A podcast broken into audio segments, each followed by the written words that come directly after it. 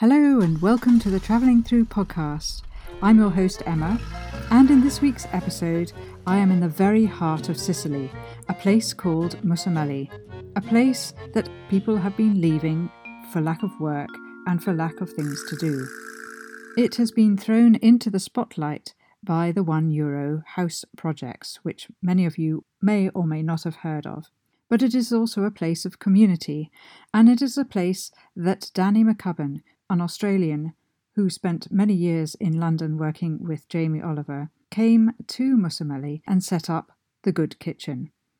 The Good Kitchen has now been operational for a year and is drawing community. He set up this kitchen to provide a space where he could support the local community, those who are not able to necessarily support themselves, and those who need help, not only in the sense of food, but in the sense of feeling a part of a community. The Good Kitchen attracted crowdfunding support from many across the world, and as a result, Danny was able to launch The Good Kitchen and is now at that stage of not only providing something which is very much part of the community, but he wants to make it sustainable. And that is the next big challenge for him to focus upon. Danny had just come back from Caltanissetta where he had picked up a load of vegetables from the market that have been donated to the Good Kitchen so that he can provide meals for those who come to the kitchen, but also to provide meals for those in the community, the elderly who are not able to, to get out as easily. I was very fortunate that Danny was able to find time to sit down and have a chat to me about what he's doing in Sicily, in this very remote part of the island, why he is there, and the meaning and purpose that this project has brought to his life. This is a really inspiring podcast episode, and I hope you gain a lot from it. And certainly, if you are planning a trip to Sicily, do go into the centre of the island because it is magical and very, very different from the coast. And of course, Danny is very, very happy to welcome you to the Good Kitchen if you go via Mussomeli. Do look him up on at Danny for Good on Instagram and his website, which is Good for Good. But without further ado, let's crack on with the podcast episode. Hello, everyone. This is the Travelling Through podcast. And as you know, I have been travelling through Sicily for the last three weeks, two weeks in fact. Um, and I have arrived in this hillside town called Mussomeli. And uh, by sheer coincidence and spontaneity, I have been able to catch Danny McCubbin of The Good Kitchen. And this is an amazing project that has been undertaken or set up by, by him. And I've managed to get Danny to sit down for a few minutes. He's just come back from the market in Castel, Castor. Caltanissetta. I lost Okay, it there for so- a moment. I was like, Casteltermini, Cast- Caltanissetta. Okay, so hello, Danny, and, and I'll stop my introduction and let's get on to just chatting about why you're here Yes. and the project itself and where you've been this morning. And um, because I know from a quick background f- of you that you're born and bred in, in Australia, Yes, correct. but you've spent a lot of time traveling over the last uh, 20 years or so. Yep, I sure have. Spent a lot of time in, in London Yep, um, working with Jamie Oliver. And so you know London incredibly well. yes. Uh, but you managed to escape before I did. Brexit. I did. Nice to meet you, Emma, and thank you uh, for coming along to the Good Kitchen. it's a pleasure to be A here. A beautiful day as well. Isn't it just blue skies? Um, the, the, the challenge sometimes with podcasts is that you have to just visualize, but that can be a good thing as well. yes. And today is a very beautiful day. The Good Kitchen sits right on the town square, Piazza Umberto, and we are looking out at the, the wonderful church across the square and the blue sky. So it was that beautiful this morning when I drove to Caltanissetta, which Was is it? about an hour away, to collect all the free produce that I collect every Thursday uh, for the Good Kitchen. And how did that come about that, that you were able to set up that connection with another town to provide the produce and then share with the church who then distributes Yeah. to the people in the town? So, Emma, it's been wonderful. I've had lots of local press and also press in, in Italy when I launched the kitchen. So, we launched the kitchen a year ago um, end of July 2021. I arrived in Mussomeli December 2020, just before the end of the transition period for Brexit. Uh, and through local press, um, I was contacted by the owner of a wholesale fruit and vegetable market in Caltanissetta. It's one of the biggest in the region. And I think I've, in one of my uh, articles, journal, I was speaking to a journalist about how the families here in Mussomeli have small campagnas, small allotments, mm-hmm. and they were donating produce over summer. Right. And I happen to say in winter there's less produce, yes. and therefore we the Good Kitchen is a charity, so we have funds. Therefore, have to go to the supermarkets to buy produce. And he approached me to say, look, we have excess produce, obviously surplus produce. Uh, that is not bought by the retailers. So okay. in the UK, we call it wonky veg. Yes. It's the veg that doesn't make it onto the shelves. It's the veg that the retailers don't want. Um, some of the you know, vegetables have small blemishes or they're organic and might have worms in them. and they're not sold. So, you know, a third of the food that we produce in the world is, is thrown away. Mm-hmm. So, sadly. Sadly, very sadly. So, I, uh, yeah, so I drive every Thursday and I have a little Fiat Panda. Um, which isn't big enough now because there's enough produce for twice as much as I as I collect. Really? Yeah. Yes. Yeah. Gosh. And you're you're collecting the food for the week. Yes. So we do the Good Kitchen. We deliver food parcels to families. So mm-hmm. there's a lot of families in the town.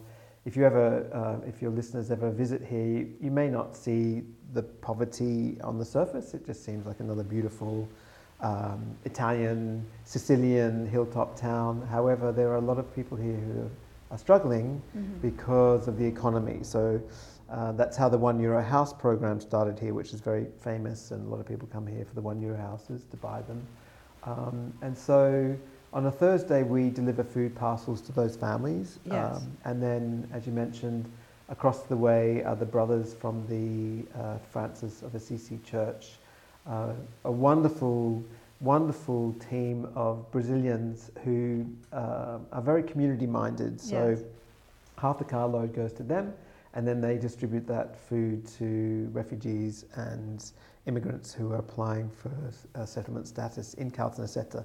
So it's a bit, bit crazy that, that I bring the food back here and then distribute it goes back to Caltanissetta, but um, and the reason for that yes. is because they are actually the the, the refugees are all in uh, are they in, in camps? Caltanissetta, yes. Okay. Um, you will see there's.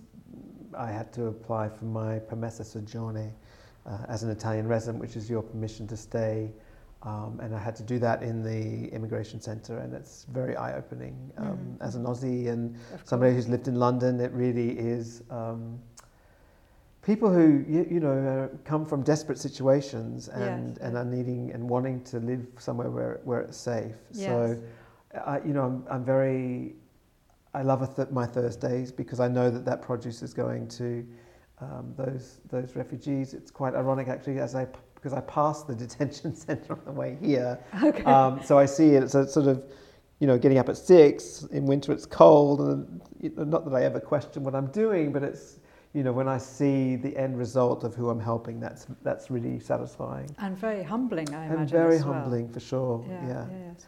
And also, I think, um, I mean, coming to a town like this, which is really almost getting on its feet again. I don't know whether that's the right phrase to use or not. With these one euro homes that are, seems many people have bought into, but is could there be the potential of a disconnect between those who have money and perhaps quite a lot of money, and those here in it- Italy, particularly Italians and refugees, who do not have much, and how, how that can possibly be um, uh, integrated in a way that doesn't create yeah. tension in something Italians in a place that's very quite calm and yes, you know, uh, being Italians are very community minded. Mm-hmm. So I don't know if you notice here in the town there are no homeless people. So mm-hmm. there are I know them quite well.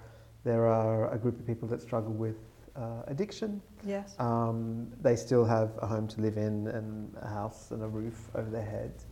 Um, but it's also, you know, yes, the town is getting back on its feet um, thanks to the municipality and the mayor, um, but it's a poor town because it just doesn't have an economy. So it's in the heart of Sicily. You know, people might stop off on the way from Palermo to Agrigento.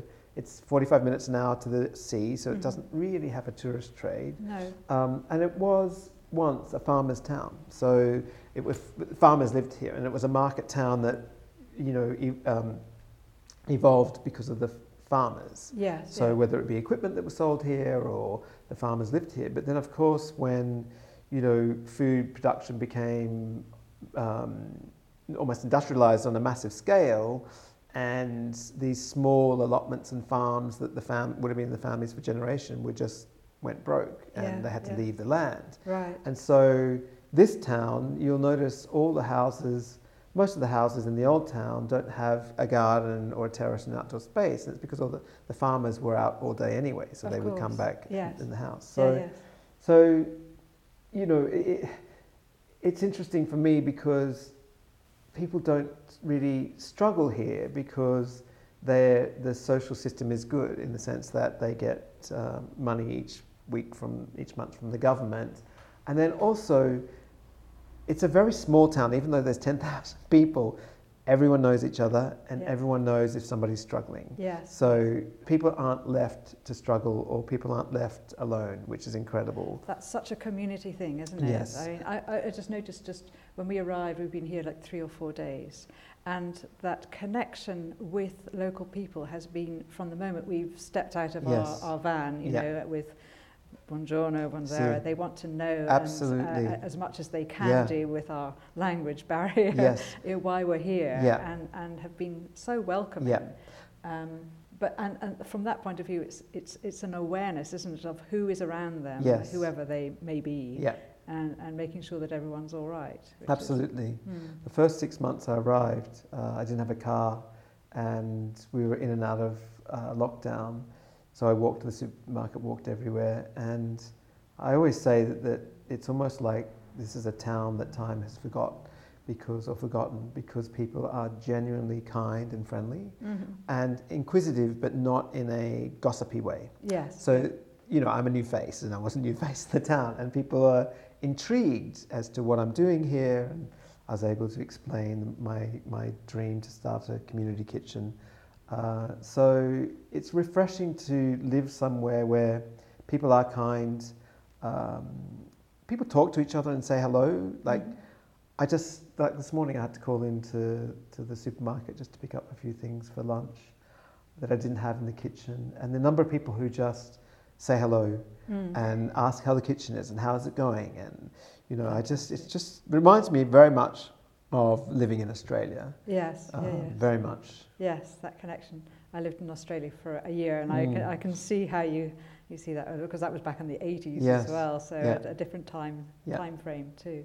Um, so the Good Kitchen itself, you've you've set it it's set up here in this fantastic in the main square, which is the perfect location, isn't it? So everybody can find you very easily, which is point really a very important Yes, factor, isn't it? So that you're you're not lost in the back streets. Yeah. Um, and initially, when you, you opened the doors, who, who came through the doors? So when I arrived, Emma, in December 2020, I had just been in London for nine months during lockdown. Mhm.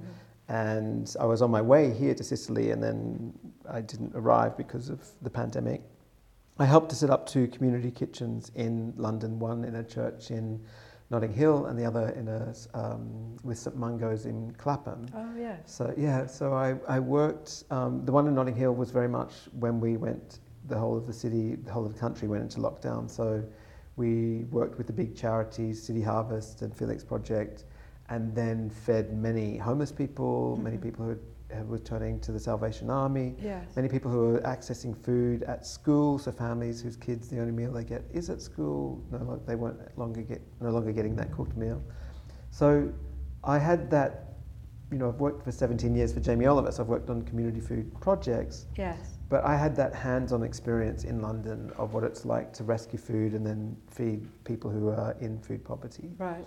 Uh, and so my idea when I arrived was to see and investigate, does Mussomeli need a community kitchen? Mm-hmm. And so when I arrived, I uh, did some homework. So I went to all the churches and and kind of uh, observed because I had heard that the churches were feeding people in the town. Yes. But what I saw, Emma, was that it was always either at night time or down the side of the church, and it was never out in the open. And I think, you know, Sicilians and Italians are very proud people, Okay. so I think it was, you know, no one wanted to be seen to, to, to be going to the church.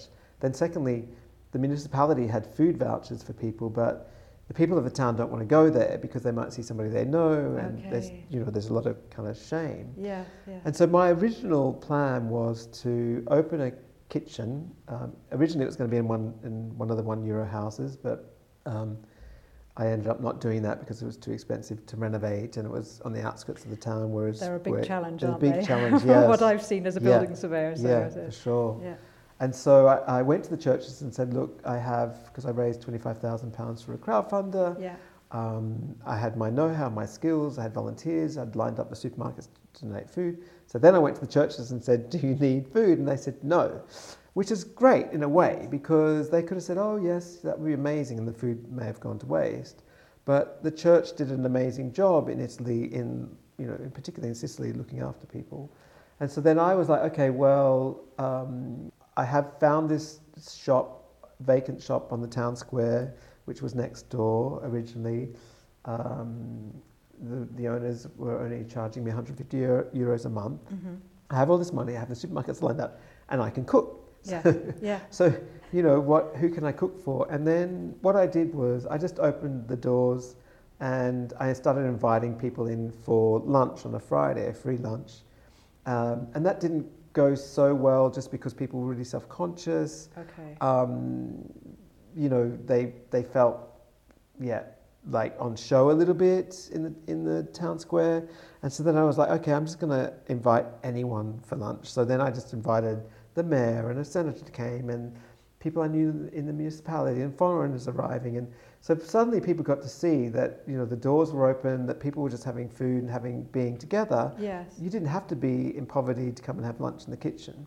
So that was the first change where people were like, you know what, that looks like it's a fun place to be. Yes. And yeah. then the second thing I did, Emma, was run uh, cooking classes for kids. Oh, So brilliant. got the nonnas involved and opened the doors, and we did pasta making. So people walked past and they got to see that, you know, it's a food hub. Yes. And then people started telling me, look, you know, I know this elderly person in my street. I know he really struggles or she really struggles, or this family, they're really struggling. So I think in the beginning I was cooking around 20 meals a week, hmm and no one was coming to the kitchen. I would then deliver, um, and I just persevered because I knew, you know, from my experience in London, where I think we're serving a thousand meals a week. I never got to see anyone who we looked after unless they came to the church to collect the food. And for me, it was really important then to see if I'm helping people here, do they like the food? Yeah. You know, is it is it what they want? Do they perhaps want to take a class in how to learn to cook for themselves? So, you know, for me, it was it, this project, the Good Kitchen, is is so much about uh, quality, not quantity. Yes. Yes. Um, and so then gradually, more people started letting me know about pet families that were struggling. Uh, and then the real turning point happened in January uh, this year. Second wave of COVID hit the town. I think there were nearly 480, 450, 450 people that had to isolate very quickly. hmm So I put a note out on Facebook and said, "We have food. I completely volunteer." And it was really educating people too hmm that it's a an association, it's a charity, it's run by volunteers. I volunteer. It's not a commercial project. hmm And I think when people got to see that, they got Yeah. to see, well, it's you know, it's unusual for the town because it's new, but it's not this business or it's not a kind of restaurant. And so um, I ended up cooking for 11 families. I think I served, I can't remember the numbers, I think 380 meals over three weeks or 280. Uh, actually, I've got, I've got it all written down over there. 259 meals, there you go, Oh right. over, over three weeks. Wow. Um, That's a yes, lot. Yeah, a lot. the, the one thing is that oh that I was struck from, from what you were saying as well. So we have this um, uh, stereotype that every Italian can cook and know what to do with food, but clearly that isn't the case. That sometimes you can you can deliver a parcel of food, but they don't actually know what to do with it, or is that Yeah, not so much the case no, here? I think It's more of Italians a are- London thing. yeah, it's more of a UK thing. yeah, So yeah, obviously, one of the sad things for me when during the pandemic and the lockdown in London was the food banks Mm. delivering, you know, food bank the food to families that don't even have a can opener, a kitchen, or a microwave. So right. there's a disconnect there Yeah, for sure. sure.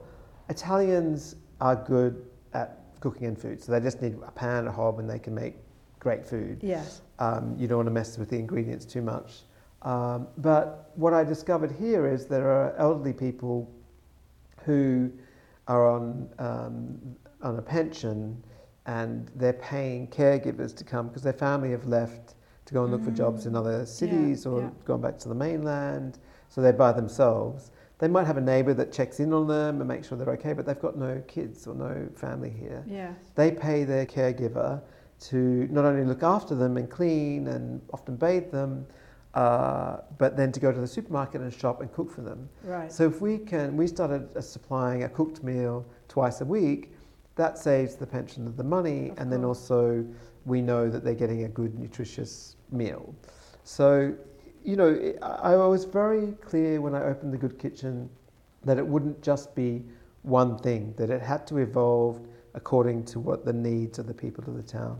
hmm And how did you set up the, the, the sort of the, the menu, as it were, and decide what to cook? Yes. When you, oh, no, so you're coming to a town, Italians, they know how to Yeah. cook, and here you're coming in and cooking for them. Yes. That's another So issue. I, at my lunches, I made a couple of mistakes by cooking. I cooked lentil burgers one day, and the guests were like pushing it around the plate, and like, oh, I'm not quite sure. so then I was right. You, I was like, okay, just stick to. And I've got wonderful friends here who come and help me cook and volunteers. We had a young lad who was doing community service with us for five months. So Mhm. he was um, he made a mistake and was uh, with a bad group of people, young people in the town, and then he was court ordered to do community service for five months to sweep the streets. Um, and he saw me on Rai News and said to his mum, oh, "Maybe I can go and do my community service in the kitchen." Ah, And so when he was younger, like 17, 18, he was studying to be a chef. yes. And so his food skills were extraordinary. right. And he just taught me so much um, Okay. in a short amount of time. And then I have another wonderful um, Nonna Kalodra. She cooks and bakes um, treats for our lunches. She's taught me a great deal. And so I just stick to the basics, Mm. but I always maintain that we have lots of um, fruit and veg Yes. and veg in the, the pasta. And it's always pasta, but then in winter we'll do chickpea pasta, which I've never done before. I would never have added chickpeas to pasta, but they do that in Sicily. Mm. They add lentils to pasta as Oh, well. they? Yes, Okay. absolutely. Okay. So I always just thought, goodness, that's a big carb overload. But then It's protein, though. isn't it? protein, yeah. And- But it's also, you know, the, the food landscape in this in Sicily is extraordinary, and um, so it's mainly pasta. Uh, but I vary it, so it's not the same pasta every week. And then, of course, Emma, it's also very, you know, very much dictated about what is given to me on a Thursday. Of course, yes. So you, it's very much, I imagine, seasonal Yes. product, uh, Yeah. produce. Yeah. Um, and for you, uh, is, has that been an eye opener as to what is available here in Italy? That perhaps Absolutely. in London, you know, we got it on a supermarket shelf, but it's all year round. Yeah. So you lose you lose a connection with the seasons. Whereas Yes. here, it's all about the seasons. Absolutely, and also so many of the um, locals now will deliver and, and donate food from their campagnas. So the food is grown kind of you know half a kilometre away from the good kitchen, Yeah. and I've learnt a great deal in, in the time I've been here just from the locals bringing in what's on their trees. So yeah. Yeah. the other day, um, somebody arrived with two basket loads of persimmons. Oh yes. Yeah, yes. so they don't call them that here. It's Uh, keki. yes. keki or ka- kaki or ki- Yeah, yes. yeah. Um, and then uh, and then people, uh, what was the other thing that arrived? You sort of know almonds and, and walnuts and chestnuts and you know and then in when it winter the brassicas and Yeah. so you learn like I've learnt about the food a, a great deal here. Um, I have an amazing chap by the name of Jero has a mushroom farm and I have to Mm. go out there and collect uh, oyster mushrooms that he grows. Um, yeah, I just try and I try and vary the food as much as I can every week, but it's it's pasta, and that's what people Okay. want. yeah, yeah, yeah, and that's yes, that's filling and and and uh, yeah, simple as you Yes. say, simple for you to Yeah. to, to cook Yeah. uh, as well. And and in terms of the so the your your helpers, as it were, do they? Uh, uh, is it a cycle of different people that are coming through, like children that are coming to No, help so we, you? Or? we we ran after we ran the kids cooking classes. Uh, some of the children's parents came to me and said, "Look, the boys. At the moment, we only have boys. It's um, you know it's my, a mission of mine to find um, girls who want to volunteer as well. I don't know what the reason is. I think they're 10 to 14. They're just separated at the moment, as in Mhm. they don't hang around together, the boys Yeah. and girls. they have their own groups that they Yeah. befriend. yes. Um, but the parents came and said, look, our, you know, the children are really keen to come and help. Can they help? And so every Sunday I have a group of around six or seven Mhm. lads who love to chop. So I've taught them how to chop properly. And, um, and then also they, you know, there's not much to, to do here for children in the town. Mm. Um, you know, they don't have activities or, uh, you know, there's one small little playground, and a lot of the kids just ride their bikes around the town. So now it's become a hub for them. So right. even when they're not volunteering on a Sunday, we do music workshops on a Saturday with my friend Loriana from Argentina. This afternoon, we're going to do some painting and art class for kids as well. And Yeah. so there's always activities when they can pop in and become a part of. So half of them want to be chefs and half of them don't, and that's absolutely fine. Yeah. But I know the half that don't want to be chefs, I know that they've started thinking about a career, what they want to do. They have purpose. They come to the kitchen. They help me deliver, which is incredible. So they get to Mm. see, Mhm. You know, people who are struggling and Yeah. get to see people who may be less fortunate than themselves. But yes. Yeah. yeah. I never envisaged that it would be a place where we would be playing a significant role in the lives of young people of the town. Okay. So there's, there's uh, two questions that come from that. One is the actual on the cooking side. You know, obviously Jamie Oliver is a is a chef and has cooked. But d- have you come from a background of cooking, or did he teach you? No, or did so, you, yeah, my- through my- the nonnas? Or Yeah, my grandparents. So a lot of people think here in the town and in Italy think I'm a chef, and the, it's hard to, to say that I'm a I'm a home cook. Like I'm a I'm a good home cook. You know, I know I know how to cook, and that's as a result of my grandparents were farmers back in Australia. Okay. So I grew up. My earliest memories of being on a farm. My mum is an amazing cook, and we just had grew our own produce and. Mm.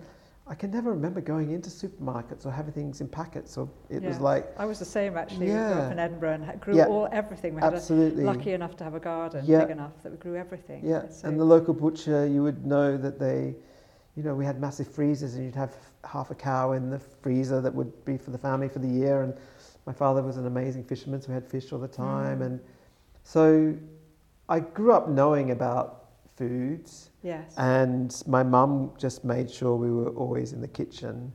Uh, and then, obviously, working for Jamie Oliver for 17 years, my skills improved immensely. Having said that, I've learnt more about cooking since I've been in Italy than I think I have for the, my whole life. really. Yeah, Yes. I just I feel there's some I feel I've always been a confident cook, but what I've learnt here is I used to think I think I used to maybe overseason, cook too much, and be afraid that I had a dinner party, people would run out of not have enough food. here I've learnt to be very frugal in the sense of not wasting Yes. and then not having not over seasoning and Yeah. letting the food speak for itself. Yes. Having said that, it's much easier too because, you know, in in summer um, families arrive with like passata, homemade passata or sugo, and you don't need to add too much to that to pasta to have an amazing meal. So, yeah, I've learned a lot here for sure. I think what, what uh, from the people that I've met and I podcasted with uh, Gabriella um, For the, uh, last week, and she was amazing. She said, "Oh, look at this! Everything's growing wild that you could forage for very easily, and there's still so much there that you could never." You know, take away, Yeah. destroy an area Mm. of wild rocket, Mm. and, and look here, there's rosemary, and there's yeah. uh, whatever growing, and there's pomegranates in the trees, and Yes. quinces.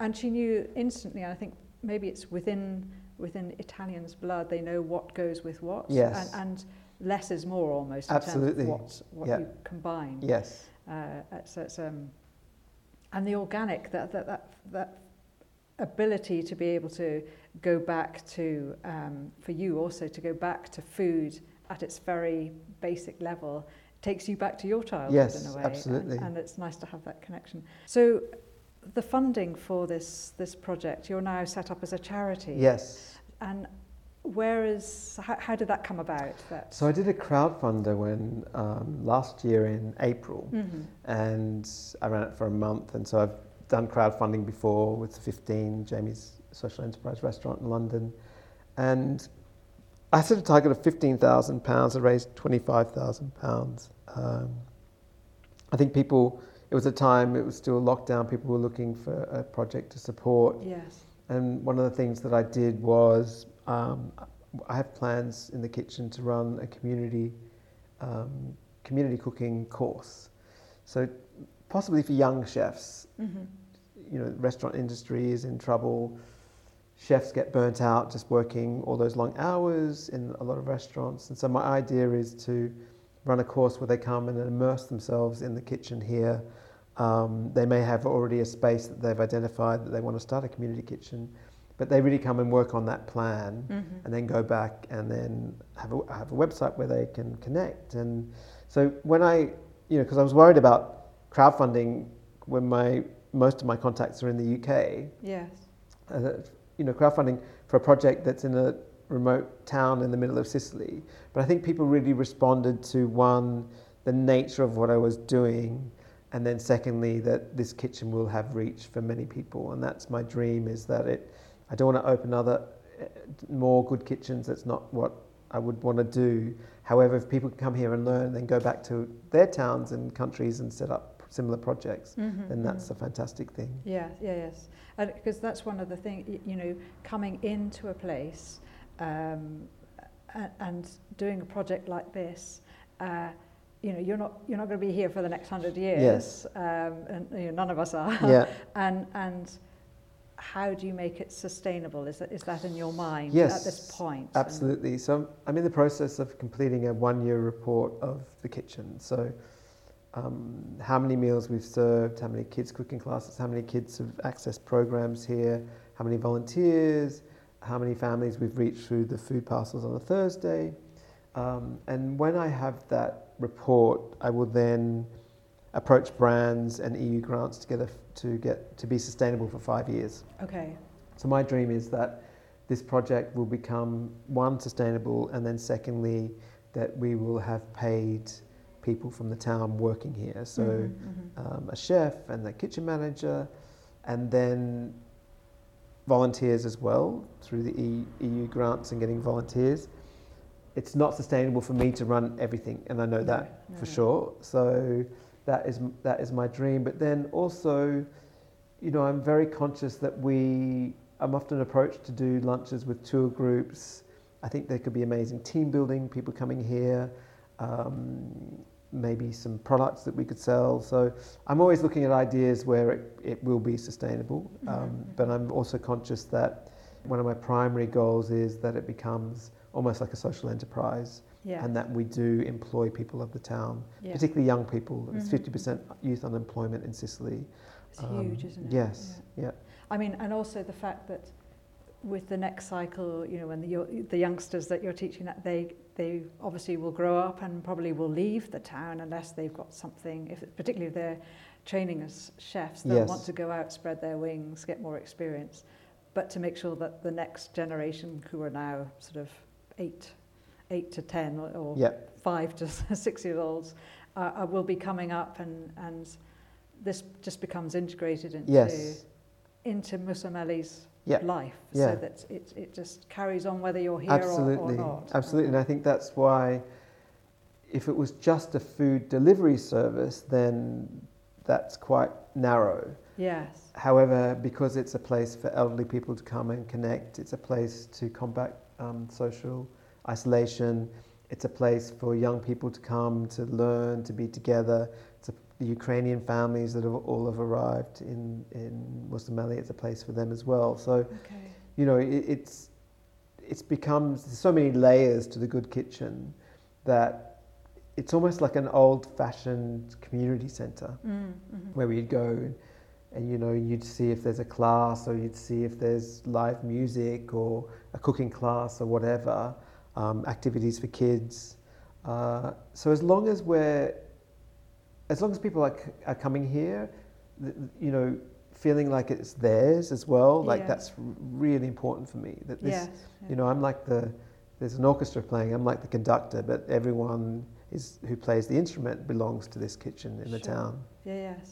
So, I mean, obviously, it's becoming a, very much a cultural hub and almost a cross cultural hub Yes. too an exchange of cultures, an exchange of how people cook, what they eat, what they don't eat. So, I also, are you able to, at this point, feed that into the kitchen in terms of if you've got Ukrainian families? I mean, their food is very different. Yeah, we did an It's- amazing Ukraine Day. Um, my friend Vera has three girls here, and her mum, and then my other friend Alessa's mum, Alla, is here.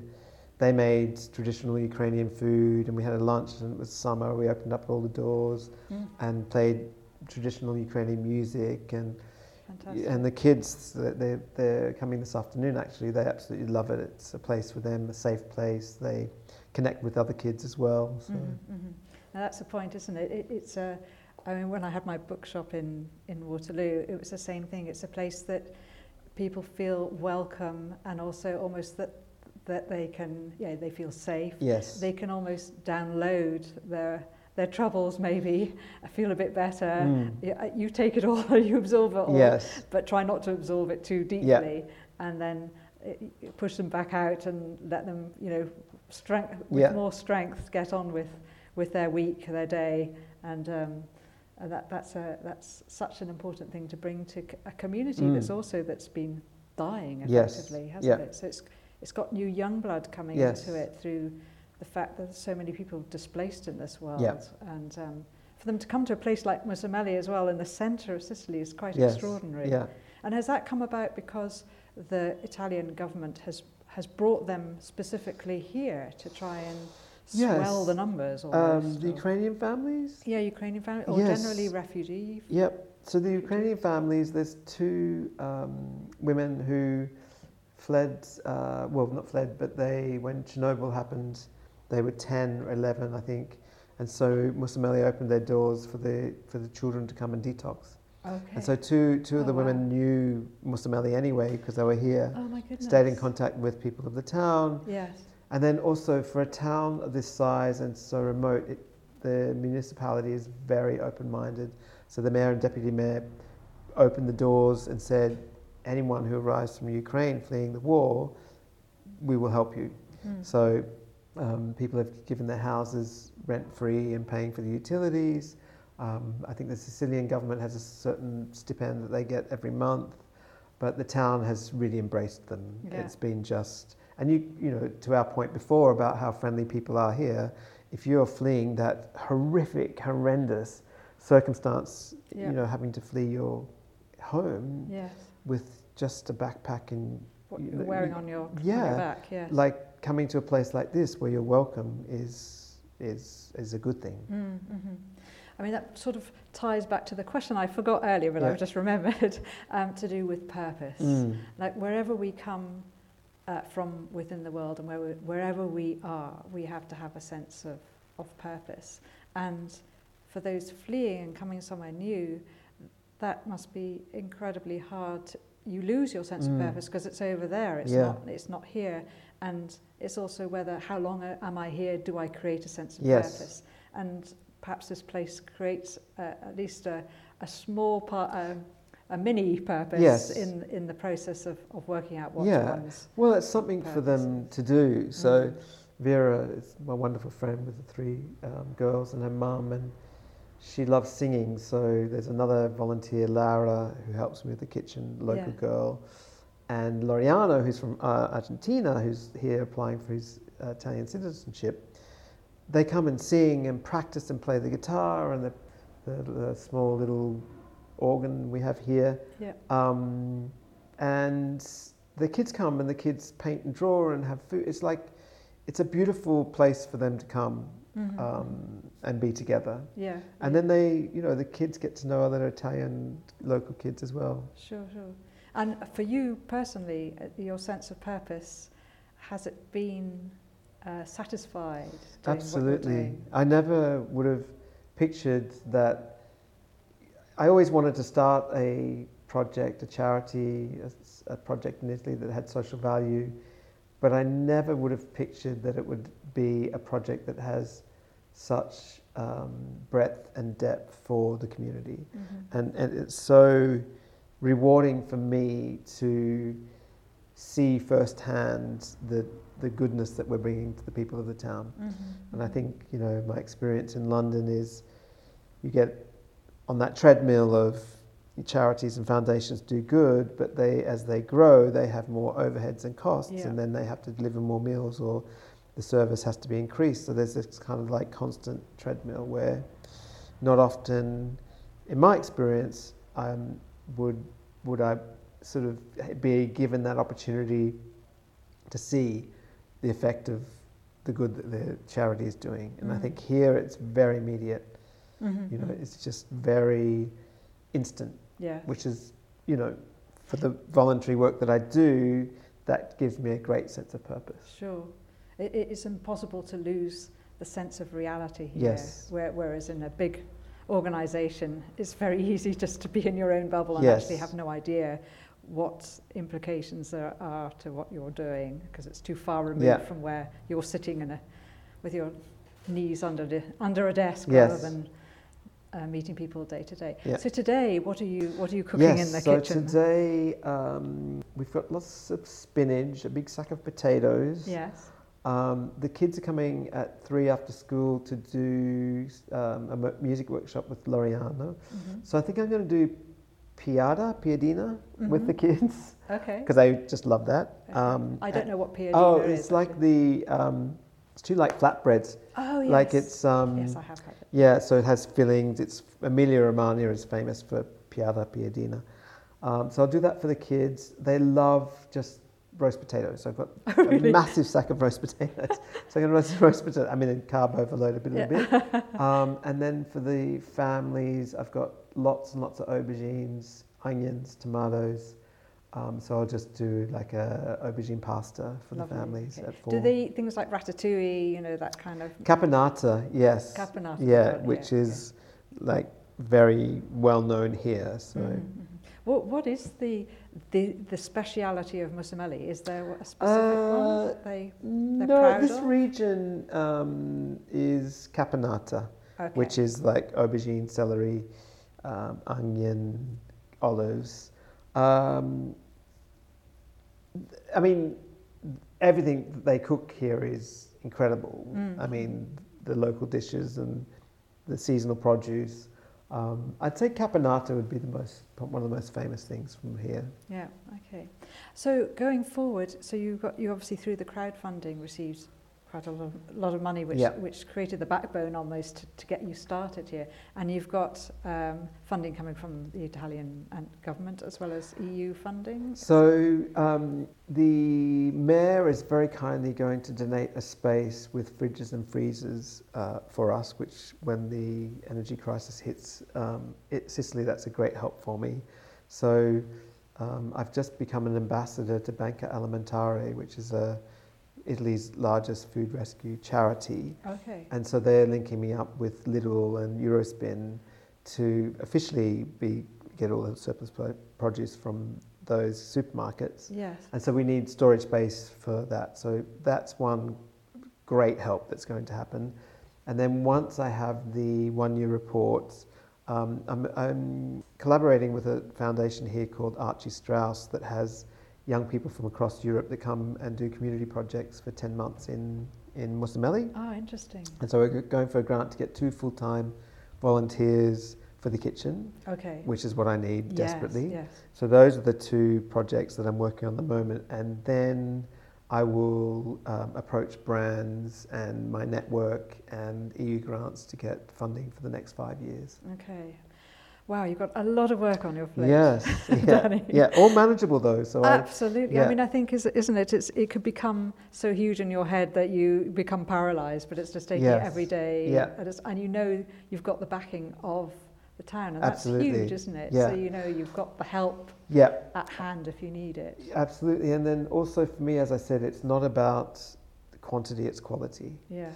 And as long as I can stick to, so I the kitchen's open Thursday, Friday, Saturday, Sunday. Mhm. I'm quite strict with my time, so unless there's something really important I need to do Monday, Tuesday, Wednesday, you know, I'm I kind of the kitchen's closed. Although the Vera has a key, and the you know Vera, Laura, and Lariana come and practice here. So if people do call past and want to know where I am, there's there's someone here. Yes. But I want to.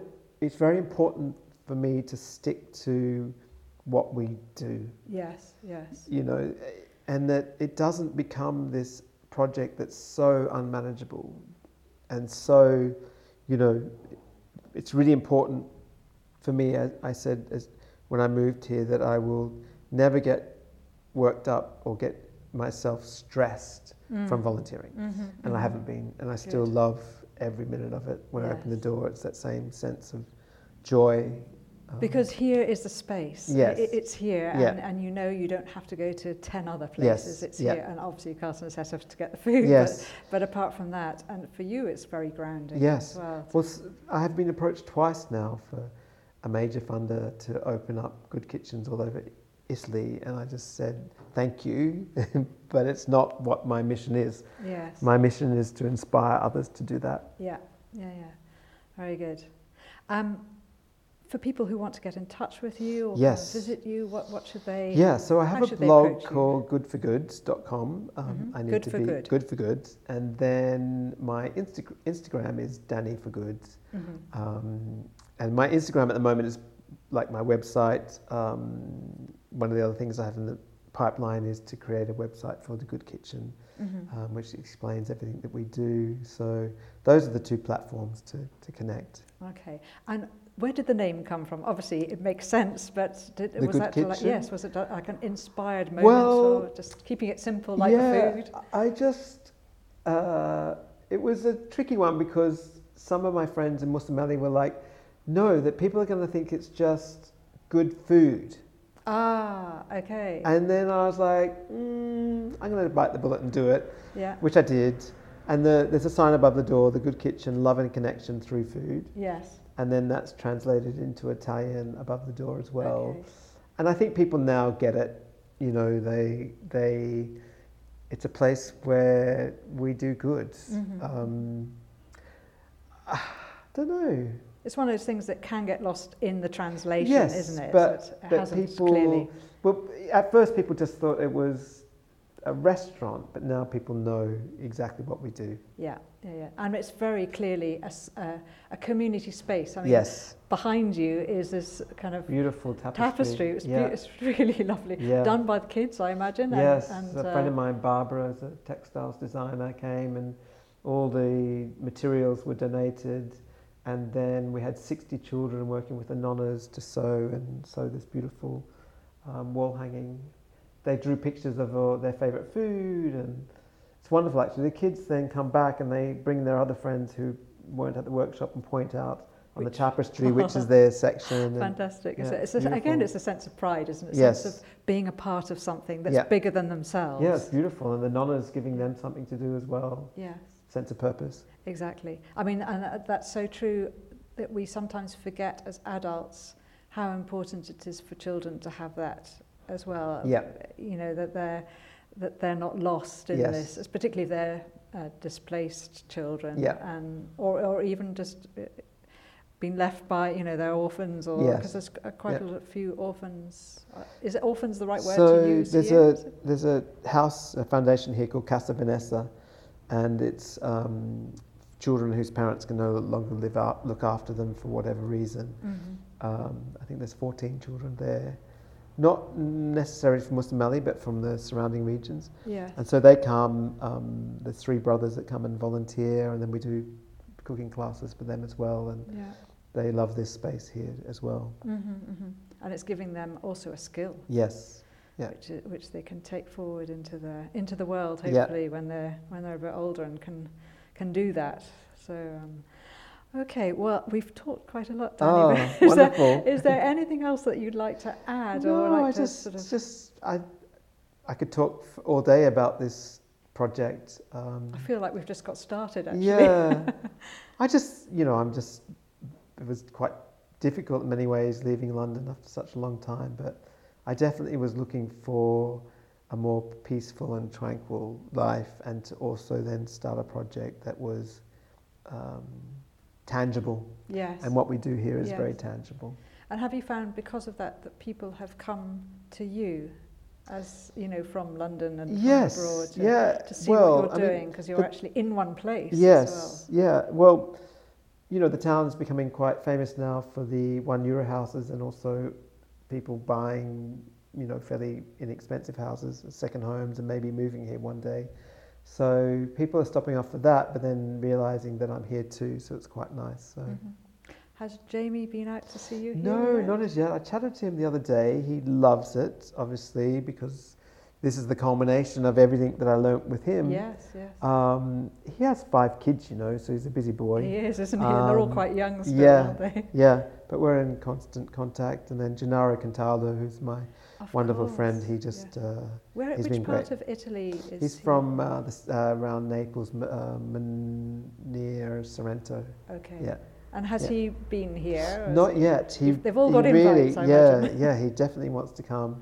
Um, so It's yeah. been a difficult couple of years. Yes, and to people travel and- just trying, getting back on their own Yes. feet to think, let's get out there. Yeah. And there's a backlog of things that everybody's trying Yes. to get done before they do that. So. Yeah. But people know where, where you are, Danny, Yes. and if they're passing, if you're passing through Mussomeli from, or stop for a few Yes. days and, and come and help out if there's there's uh, hands needed. I Yeah. mean, not every day you need help, is it? it? Is, is, no, is that- it's just nice that people call in. Sunday's the day when you can you, you get to see um, the heart of the kitchen really because the young people are volunteering and we're Yeah. delivering and the families now are not embarrassed to come and collect food and it's a nice day on us and Sunday's the day of family and being together so Yes, that's yes. why here I'm here all day and the doors are open and the kids we all sit down and have lunch after and it's a lovely atmosphere. Yeah, yeah, yes. Well, thank you so much for your time, Danny. It's been such a, a, an opportunity to talk to you and find out a lot more about this. And so, to the podcast listeners listening to this, I hope you've been inspired by Danny's and my conversation. And if you are coming to Sicily, do stop by and come and see him and say hello. Um, I, I'll put all the um, contacts in the show notes for you, Danny.